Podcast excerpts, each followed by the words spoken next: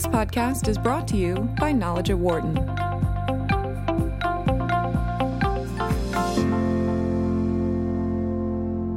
Welcome to the Knowledge at Wharton podcast. I'm Deborah Yao, a senior editor here. We're here to talk about the findings of a new research paper from Wharton and Harvard Business School titled Customer Supercharging in Experience Centric Channels. The big headline from the paper is that bricks and mortar stores still have value, especially for digital first retailers. In fact, they discovered that consumers who visit a showroom style store of a digital retailer actually spend more and return fewer items. We're going to discuss the research in more detail with one of the paper's authors who is joining us today. With me in the studio is Santiago Gallino, Wharton Professor of Operations, Information, and Decisions. Welcome. Oh, thank you, Deborah. Thank you for inviting me. So it's really no secret that offline retailers are struggling, you know, especially as they face competition from digital retailers such as Amazon. Uh, but your paper shows that physical stores still offer tremendous value in retail. Can you explain? Yes, so I think that what we what we thought was an interesting issue to explore is exactly what you are pointing to. That although we tend to think that online retail is uh, taking over the industry, uh, when we walk around in the street, we see that there's still plenty of retail stores and retail businesses that are thriving, doing well. And I think we can get the wrong impression that because the landscape is changing, that means that brick and mortar presence is going to disappear. And I think our paper shed some light on reasons why that might, be, might not be the case. Uh, you, your paper also mentions something very interesting, and you call this person a supercharged consumer. Uh, can you tell me what that person is? Yeah, so the, the way we thought about this is uh, similar to can, what can happen if you if you think of human interactions, right? So if you start to connect with someone through Facebook and you chat there, then you get a text message. Eventually, you have a phone call. Um, so all that is improving the, the, the, the relationship, making you closer to that person. Eventually, you might Skype and then you see the face of the person, and then that might trigger that you want to collaborate in a project, that you want to do something that you wouldn't feel comfortable doing if you were just texting. Eventually, you get uh, together for a coffee and you see each other. Now there are things that you haven't noticed in the other uh, in the other situations that add value and make you more comfortable with the person, make you trust that person more. I think that this is a good parallel of what we're thinking when we say that a customer can be supercharged with a, with, a, with a visit to a store. So today, many companies have a very strong online presence, customer interact there with them, and that is all fine. However, if you think of a more deep relationship with a company, physical contact, uh, I, I think, and we, we saw in the paper that still add a lot of value. So basically, what you're saying is that you know, with the addition of a, a showroom, um, in uh, digital retailers can actually get more out of that uh, consumer, interact more, and just have a richer relationship. Yes, that, that, that, that's correct. I think that the the re- from the retailer's perspective, they can learn more about the customer. They can see uh, who is with the customer when he's buying the product. They can understand and see what type of questions they have to mind, what other products they tend to see, and I think that that's all valuable and rich information when you want to please the customer and they make them come back again.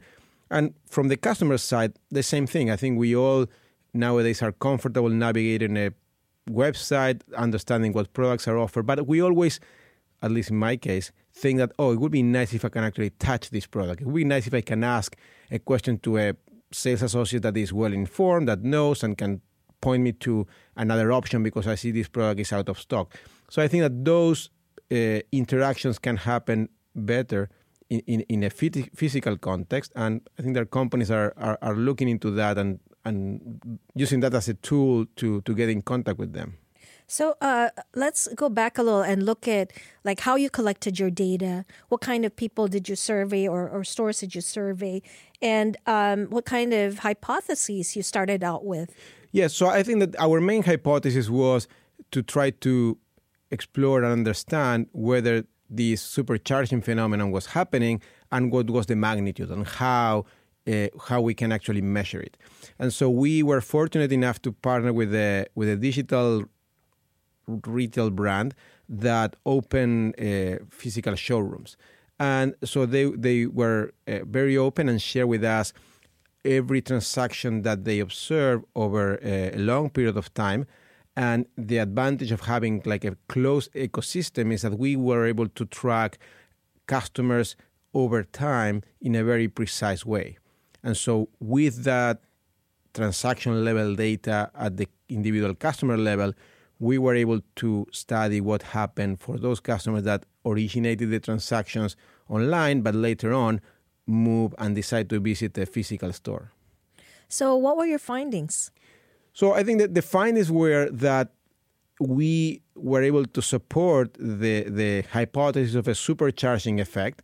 So, it turns out that those customers that visit a, a physical store after that visit, they return less products, they buy more, and this buying more is not only a question of spending more dollars, but in, they spend more dollars in a way that tends to be moving to more uh, more refined products, more expensive products. So if this is a customer that was buying uh, casual shirts, will move into buying dress shirts. Uh, if he was buying just uh, khakis and casual pants, well, later on that customer will move to buy suits and, and, and coats.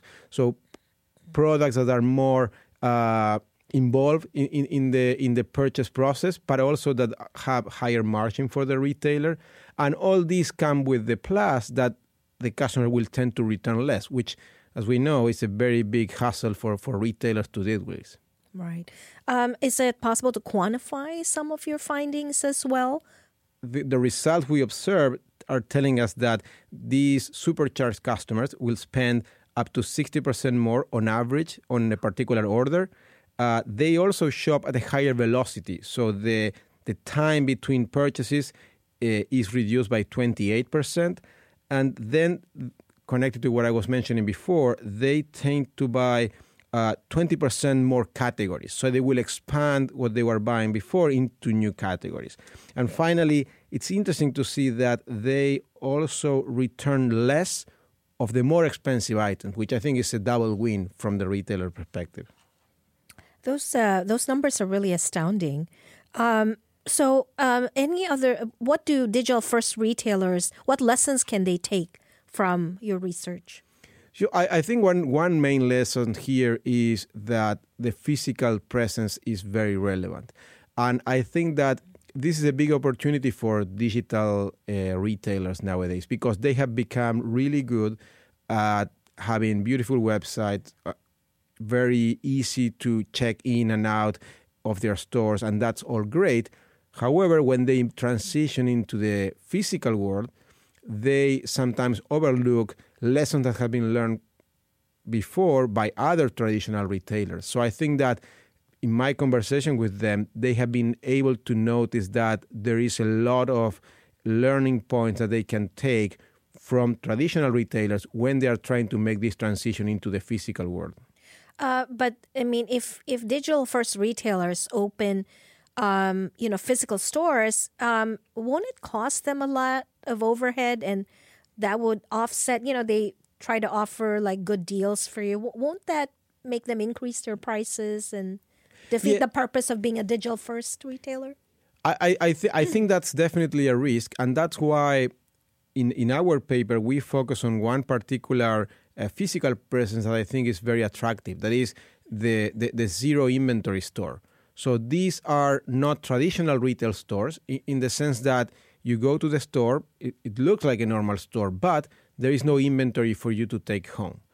And I think this concept goes directly to your to your concern, right? Because if I need to run a traditional store, carrying inventory, handling a lot of different items in the store, stockouts can happen, and, and, and it's expensive to have the inventory sitting in the store anyways. So I think all these are uh, challenges that if you move to a format completely or partially where you don't carry the inventory in the store but customer can still have the experience then if you manage that well you might get the best of both worlds mm. so um, i get the your explanation about the zero inventory stores um, you know, when people go in, there's no inventory, but they people can actually see and and, and touch the products there and, and order products from the store, and it will be shipped to them. Uh, but what about the people who like to browse? You know, sh- people love to shop. Uh, won't you risk putting off those people? Yes, I, I think that's that's a risk, and, and to me that was an interesting finding, if you want, uh, of the paper even before we got into the supercharging issue. And the finding is that there are a lot of customers that are willing to go to a showroom knowing that they are not going to be able to take the product that day. And I think that to some people, to me, was surprising. At the same time, I mean, this doesn't negates the fact that some customers are not happy with that uh, setting. And then I think it's a, a, kind of a managerial call of which with problem you want to, to live with. So knowing that you have a set of customers that are not going to come to the showroom because of your concern, I think that's that's definitely possible. But you say, you know, I can save a lot of money not carrying inventory in the store. I can rethink the layout of the store in a way that doesn't require to be uh, handling and moving all the inventory that we see usually, and I can put that money to work in a different uh, in a different tool or, or in a different way to help uh, the experience of the customer, like having additional staffing in the store, having nicer furniture, so kind of enhancing the experience. So you will probably lose some of those customers that like to take the bag, or it's not always customers, is the same customer in different situations. Like if you have the party tonight, you need the dress. I mean, there's no, even if it's come tomorrow, which is super fast, it's not going to do the trick. But the same customer in a different situation with, with, with, the possibility to wait for a day might be a perfect customer for the for the for the showroom concept. So are there any lessons in your research for offline retailers, traditional retailers like department stores, um, as well as malls themselves? Yes, I I, th- I think that one big message to me uh, is the fact that the physical store is alive and doing well. The question is how does how how the stores need to look like? What is the what is the, the, the store that the customers want to visit and engage with today? Which it might not be what was 10 years ago. And and i think that the lesson for them is that some of these more creative solutions like we were the one we were discussing a few months ago on the zero inventory store might be a good one you can you can argue well maybe that's something that they are not going to be comfortable doing, and, and that's that's fine. But they don't need to do it all the way. They can decide that for certain categories, for certain products, they are going to move into more of a showroom concept, and for other products or particular colors, they are going to carry in the store. And to be fair, I think this is something we've seen happening for many years now. What I will argue is that I don't think that this has been done in a more uh, strategic and planned way. It's more of a consequence on how the business was run. But now I think this research uh, presents the option of how, when you think carefully about the experience and how to engage with the customer and hopefully supercharge the customer, you can do that with new tools and all tools uh, alike. You know, I'm just curious. Um, we have, um, uh, you know, for many years now, traditional retailers also opened their own um, online stores. And whether you see the same ca- kind of supercharging customers phenomenon that uh, digital retailers uh, seem to be seeing with their showrooms, do you do you see that? Yeah, I think that that I mean that's something that our research, this paper in particular, doesn't speak uh, directly about, but I, I can see the, the same parallel we discussed before with the, the, the interpersonal relationships. Like sometimes you are not uh, available to meet with a friend, to uh, to have a coffee, to visit, to go for dinner, but you're you're more than happy to chat, to send a message, to share a picture, and again, if you think from the experiential side, I think that many smart retailers have been able to leverage the online store in that way. It's not just a place where you dump all the possible combination of your of your apparel, but it's a way to keep in touch and share uh, experiences and share uh, pictures and, and share stories about your products. And I think that if you think of the online store in that way, I can I can see that it's a very very useful tool to supercharge customers too. So, how is your research uh, different from prior literature in this area? What's uh, what's new about your research? Yes, so I think I think that the the the the interesting part that we were able to capture in the paper is to to show what is the magnitude of these effects. I think that if we have a conversation and we share the idea of the supercharging customer and that customers that go to the store might benefit, I think you uh, you will agree that that's plausible, and and that's probably what drive us originally to start the research project. But being able to quantify it and see the magnitude of the effects and all these things that we were discussing that we were discussing about okay what's next i think that is what is really new and interesting here and i'm hoping that we can follow up with with other projects that understand more this phenomenon. So that uh, sets me up perfectly for my last question, which is, how are you going to follow up this research?